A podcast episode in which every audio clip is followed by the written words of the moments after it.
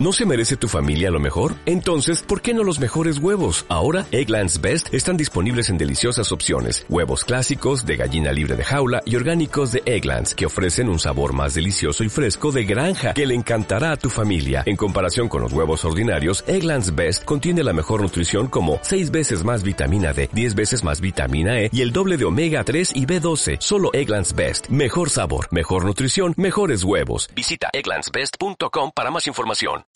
¿Todavía no tienes ID de cuentaviente? No. Oh, no. No. Not yet. Consíguelo en martadebaile.com. Martadebaile.com. Y sé parte de nuestra comunidad de cuentavientes. Marta de Baile 2022. Estamos de regreso. Y estamos donde estés. Estamos de regreso, cuentavientes, y como a nosotros en este programa todo queremos saber y todo queremos entender y todo queremos aprender.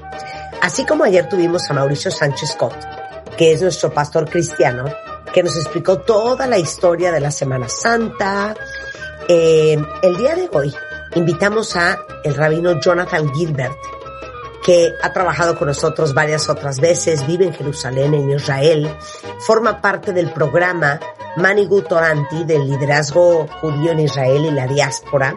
Está estudiando, ya estás bastante grandecito, Jonathan, para estar estudiando, por cierto. Muchas gracias. Oigan, y hoy... No estoy tan grande, apenas estoy acercándome a los 40. Exacto, no, eres un bebé todavía. Oigan, ¿quién de ustedes sabe lo que es Pésaj? Que para los judíos es... pues la Pascua. Entonces, hoy Jonathan nos va a explicar qué es el Pésaj, Passover, etcétera, etcétera. Arráncate, Jonathan. Queremos entender esta celebración judía que es tan importante para ustedes. Muy bien. Bueno, primero que nada, saludas a todos tus cuentavientes. Pésaj es para nosotros una de las celebraciones más importantes. Es la celebración en la que el pueblo judío celebra haber salido de la tierra de Egipto. Durante más de 210 años los judíos estuvieron presos, esclavizados, los torturaron, los maltrataron, hicieron todo lo que los esclavos o los esclavistas de esos tiempos hacían. Y después de 200 años, con la historia que ustedes más o menos ya habrán visto en películas o en algún otro lado conocen, viene toda la liberación, que es el asunto de las plagas y todos los milagros que suceden en que Dios convierte el agua en sangre y las ranas y los piojos y todo el asunto. Y al final de todo eso, finalmente, cuando el faraón dice, sí, pueden salir, ese momento, esa noche, esa salida, es cuando comienza para nosotros el momento de Pésaj, de la Pascua. No conozco muy bien cuál es el concepto cristiano de Pascua, pero me parece que hay diferencias importantes. Para nosotros, Pésaj es un momento fundacional en el sentido de que la religión judía es una religión muy racional. Es una religión en la que es muy importante que todo lo que hacemos esté verificado y tenga como una cierta lógica y no estemos solamente haciendo cosas sin saber por qué. Entonces, siempre como una intención de verificar históricamente qué es lo que sucedió y si tenemos suficiente corroboración de que es verdad. Entonces, la Pascua para nosotros es como ese momento nacional en el que históricamente todas nuestras familias estuvieron presentes, fueron parte de un momento enorme, grandísimo, en el que todo mundo, en toda familia, en toda casa, se presenció esta liberación. Y a partir de ese momento, puesto que fue algo tan importante, esa noche se convierte en una noche que año tras año nos juntamos, celebramos y la narramos. Tenemos toda una narración muy extensa en la primera noche de Pascua, en la que nosotros narramos, recordamos, revivimos, volvemos a tratar de capturar la esencia de esa primer liberación. Y es una fiesta que continúa durante 8 días. ¿Sí? Comienza en esa noche en la que narramos y nos seguimos 8 días de festividad. Ok, entonces vamos a hacer lo siguiente. Ahorita vamos a entender cómo lo celebran durante esos 8 días, pero para resumir lo que acaba de decir Jonathan, básicamente es la celebración o la conmemoración más bien del éxodo judío de Egipto después de 210 años de esclavitud, y es como el nacimiento del pueblo judío, ¿no? Ahora, 8 días, Jonathan, de celebración. A ver, la noche del Seder, ¿qué es eso? Muy bien. Entonces, la palabra Seder es un orden, porque es una noche que es la primera noche en la que... No es Seder, es Seder. No es Seder, exacto, con S, no con C. Ajá. La noche del Seder es una noche en la que hay todo un orden de que nosotros vamos pasando parte por parte todo este proceso de liberación. Y lo vamos narrando y vamos involucrando a las personas. Y sobre todo, la parte más importante es, vamos transmitiendo a los niños los conocimientos, la emoción, todo lo que para nosotros en algún momento como niños nos fue transmitido. Esta es como la gran noche. La gran noche de transmisión es el Seder de Pésaj. Ahora, se llama Seder, orden, porque tiene muchos elementos. Hay muchas partes que se recitan, hay otras partes que son como muy vivenciales, hay comidas especiales, hay ciertos ritos especiales. Por ejemplo, se acostumbra poner un plato en el centro de la mesa, y en ese plato hay diferentes elementos, que todos ellos son simbólicos. Todos ellos tienen parte de la narración, y por ejemplo, hay una parte en la que se comen hierbas amargas. Hierbas amargas que son un recordatorio de los años de sufrimiento que la gente estuvo ahí. Ya. Pero hay otra parte... Oye, pero quiero que haz de cuenta que vayas platicando toda la historia de cómo se celebra, como si nosotros fuéramos a tu casa. Entonces llegamos el primer día y nos dicen... No, entonces vamos a empezar antes. Okay. Vamos a hacerlo cronológicamente. Okay. Más o menos en estos momentos, una semana antes, ahorita todas las mujeres de las casas del pueblo de Israel empiezan a volverse locas diciendo... Tengo que limpiar absolutamente todo lo que es pan leudado de las cocinas y de las casas y de, si tienes bebé, de los cajones de zapatos, porque la celebración de Pésaj implica el mandamiento de eliminar absolutamente cualquier trazo de se llama hametz. Hametz es cualquier producto leudado. Por ejemplo, puede ser un pan, puede ser una galleta, puede ser una pasta. Leudado. ¿Qué es leudado? Leudado que entra en contacto con agua y pasa un cierto tiempo hasta que empieza el proceso de fermentación, o entra en contacto con algún otro elemento leudador, por ejemplo, levadura. ¿Sí? Si tú vas a hacer pan, pues le vas a poner agua, harina y probablemente levadura.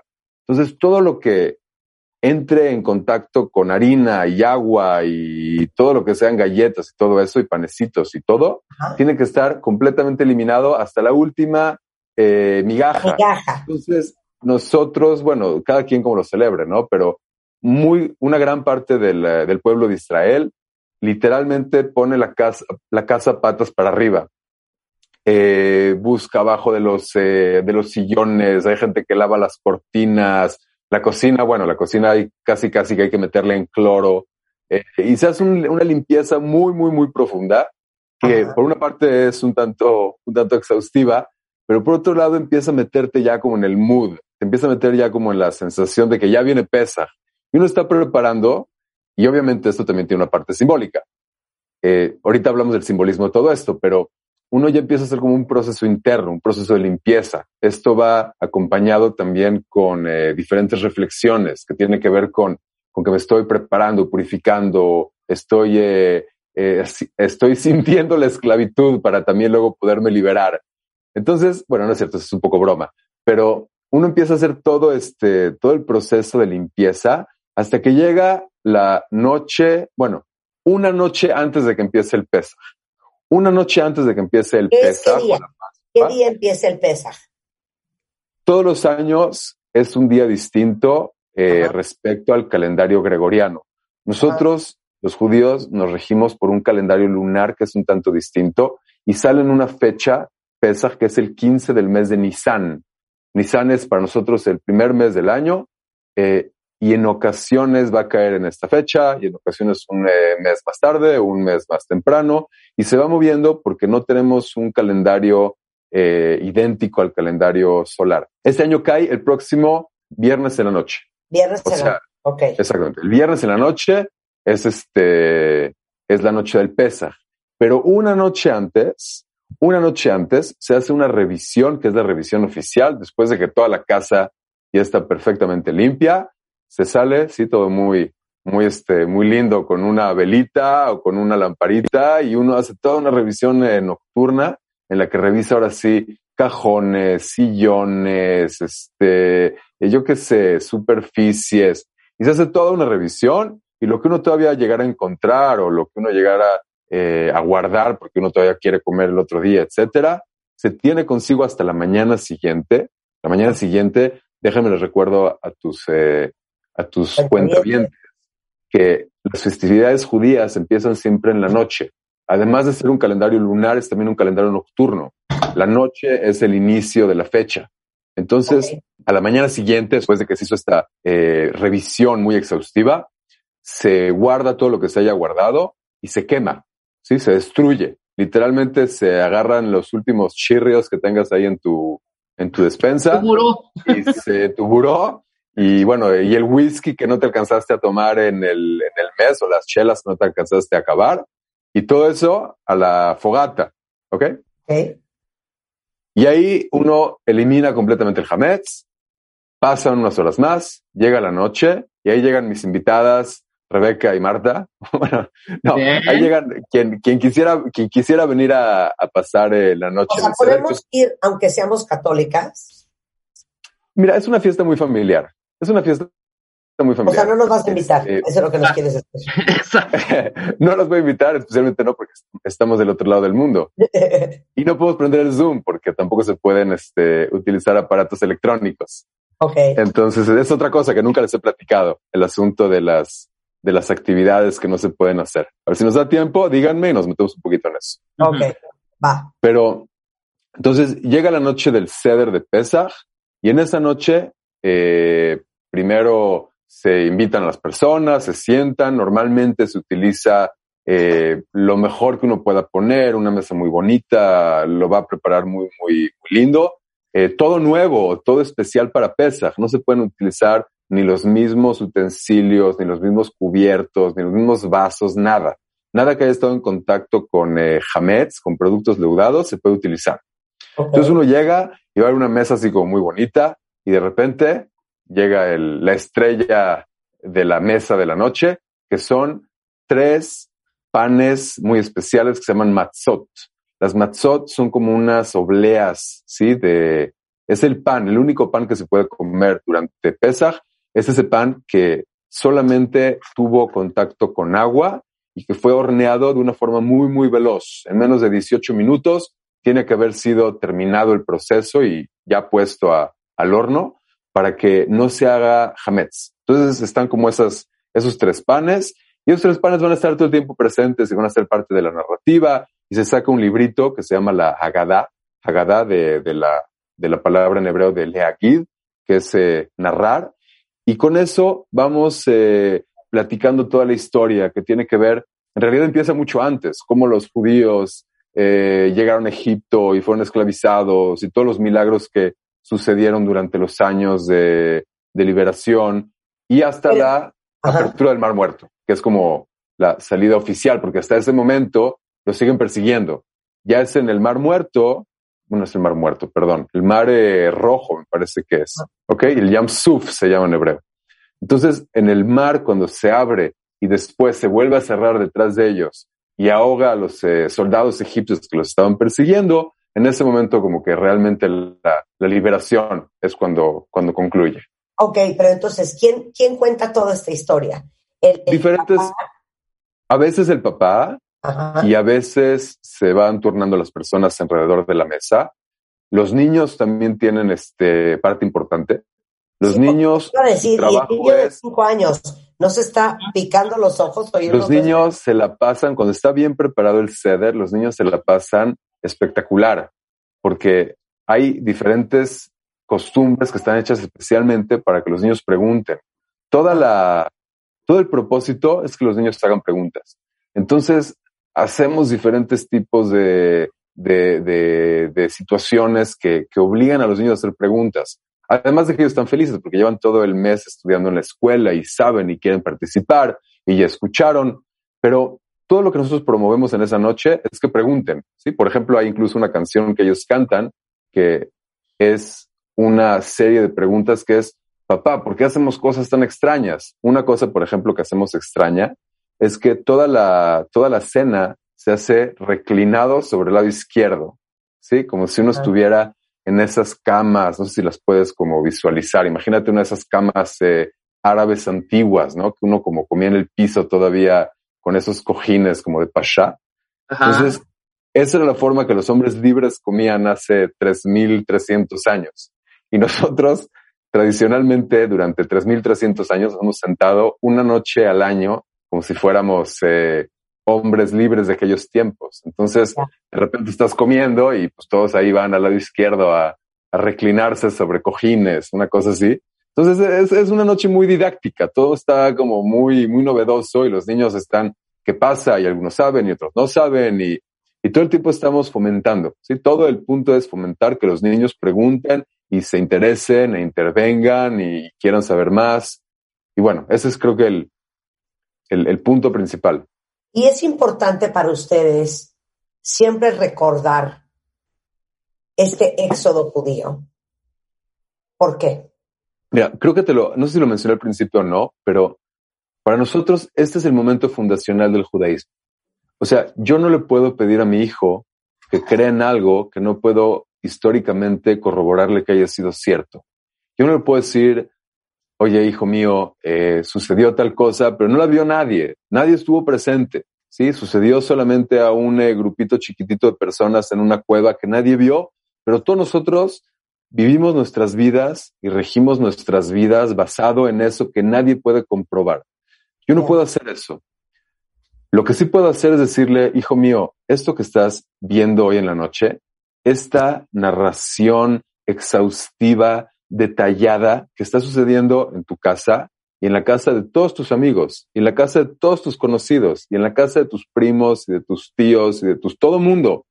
Sucedió también cuando yo era niño, y sucedió cuando mi papá era niño, y mi abuelo era niño, y esta forma de narrar los eventos y los sucesos de Egipto nos trae para atrás 3,300 años, y esta es la manera como nosotros hemos ido pasando la tradición histórica de dónde comenzamos como pueblo.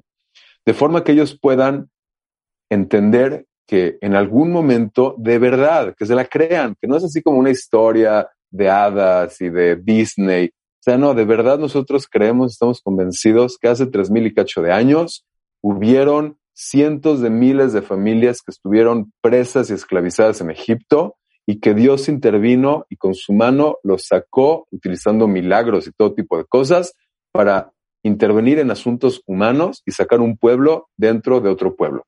Eso para nosotros es el mensaje más importante, porque si eso lo podemos transmitir correctamente a nuestros niños, entonces nuestros niños de forma natural dicen, ah bueno, entonces lo normal es que yo también quiera vivir con compromiso de este tipo de vida que también tú tienes. Porque es verdad, porque es cierto, porque nosotros lo recibimos así y también lo pasamos de la misma manera y con la misma emoción. Ok, entonces, esa es la primera noche, que es la noche del Seder. ¿Y después qué hacen los siguientes 8 días? Bueno, hay un periodo intermedio que es entre la primera noche, la noche del Seder, y la última noche, el día 8. En los días intermedios son días que realmente son menos ocupados, tampoco se puede comer nada que tenga que ver con pan, ni con nada leudado, pero no hay una noche tan organizada. La persona puede salir. Pero el resto de los 8 días, ¿trabajan, no trabajan, están de vacaciones? No, en realidad no. No, es prácticamente, es muy raro que una persona observante de la tradición judía trabajara en los días intermedios que se llaman Chol HaMoed. Esos días intermedios son días de familia, días de disfrute, días de fiesta, pero no hay algo tan concretamente establecido. Obviamente en la sinagoga hay rezos distintos y todo eso, pero la persona más o menos tiene tiempo para pasear, para estar con su familia. El último día, el día 8, es el día en el que históricamente corresponde con el cruce del mar, y ese día vuelve a ser un día especial, es un día de fiesta. En el judaísmo, no sé si alguna vez lo hemos platicado o no, pero muchas de las fiestas, incluyendo el Shabbat, o sea, el día sábado de todas las semanas, y también algunas de las otras fiestas durante el año, tienen un asunto que es que no se pueden hacer actividades que se llaman melajot. Si lo quisiéramos traducir, serían como actividades creativas. Por ejemplo, una persona no puede viajar en auto, no puede utilizar sus aparatos electrónicos y toda una serie de actividades que hacen que uno que básicamente se quede alrededor de su casa, de su gente. Habrá algunas cosas en la sinagoga, lo que sea, pero finalmente como que son días muy de estar juntos. ¿Y el último día qué pasa? El último día también tiene varias celebraciones, pero no algo tan evidente como el Seder. En la sinagoga se hacen varios rezos especiales, y es eso, o sea, es el día de que como no se hace labor, como no se hace ningún tipo de actividad, finalmente es como si fuera un día Shabbat en ese sentido, que uno está como solo en su... Ahora, ¿quién va a la primera noche, al Seder? O sea, es en serio. Solo tu familia inmediata, puedes invitar a tu familia extendida, invitas a amigos, no invitas, puede ir gente no judía a tu Seder o no. Mira, realmente no hay una regla muy concreta de quién viene y quién no viene. Ajá. Pero normalmente es familia. Si hay alguien que, por ejemplo, no tiene dónde pasar la noche, se invitaría también. Exacto, pero, porque sí, eso es lo que pasa con los católicos, o sea, el 24 de diciembre, pues sí, es un día súper familiar, pero, por ejemplo, yo he tenido en mi casa el 24 de diciembre amigos que están huérfanos en ese momento, que no tienen dónde pasarla, y aunque el 24 de diciembre es súper familiar, los católicos sí podríamos invitar amigos a nuestra casa a celebrar. Sí, sí, también, ¿no? También aquí. Mira, 100%, seguro se puede invitar gente. Nada más te digo que es como lo tradicional. Claro. Pero, bueno, finalmente si una persona tiene conocidos, amigos que lo quiera hacer con ellos, también está súper bien. Bueno, ¿sabes qué, Jonathan? No lo tienes que decir. Rebeca y yo somos muy entendidas. No nos invites, no hay ningún problema. No hay problema. Claro que los invito. Oye, Rebeca, el señor está... Por Zoom será. ¿Eh? Nos íbamos a comportar y todo, ¿no? Qué tristeza que no nos quisiste invitar. Íbamos a llevar unos dátiles, pero bueno. Sí, uy, exacto, unos dátiles. Exacto. Íbamos a llevar unas ofrendas, pero no te preocupes, no vamos a ir. Oye, bueno, entonces, para el 2023. Ya saben todos lo que es el Pésaj para los que no tenían idea de esta celebración que es tan importante para el pueblo judío, que es la conmemoración del éxodo judío de Egipto después de 210 años de esclavitud. Jonathan, gracias por compartirnos tu religión y tus tradiciones. Y nuevamente te repito, no te preocupes, no vamos a ir Rebeca y yo. Olvídalo, ya no insistas. Oye, bueno, aquí las espero. Cuando quieran, ya les he dicho... Tienen en Israel su casa, están más que bienvenidas. ¿En dónde? Estamos en Jerusalén. Jerusalén, están más que bienvenidas. Y además, hace unos minutos antes de que te conectaras tú, Rebeca, le dije a Marta que me comprometo personalmente de llevarlas aquí a pasear lugares increíbles. Oye, con muchísima historia. Muy bien. Y lo hice público, ceder, para que no me pueda echar para atrás. No hay ceder, no hay visita. Ok, entonces... Me encanta llegar. Muchas gracias, Jonathan. Un placer verte. Te mando un gran beso a ti y a toda tu familia. Gracias por invitarnos. Que estén muy bien. Feliz Pésaj. Feliz Pésaj para ustedes también. Cuídate mucho. Bye, cuídense. Regresando del corte, cuentavientes, vamos a hablar de 10 cosas que nunca debes de hacer con tu drink. Con Jesús Díez, nuestro enólogo vinicultor. Alex Rovira, cómo crear tu buena suerte. Y luego, frases y palabras que ya no usamos con Leonardo Porchenko y el autor del libro que vamos a presentar, Bruno Newman. Todo eso al volver, no se vayan. Moa cumple 8 años y el regalo es para Toa. ¡Wow! Como cada año tenemos grandes alegrías y este año, si se suscriben o renuevan su suscripción antes del 20 de abril, pueden ganar un viaje doble, todo incluido, a la playa. ¡Mua! 8 años de fuerza, inspiración y amor propio para convertirte en tu mejor versión. Una revista de Marta de Baile.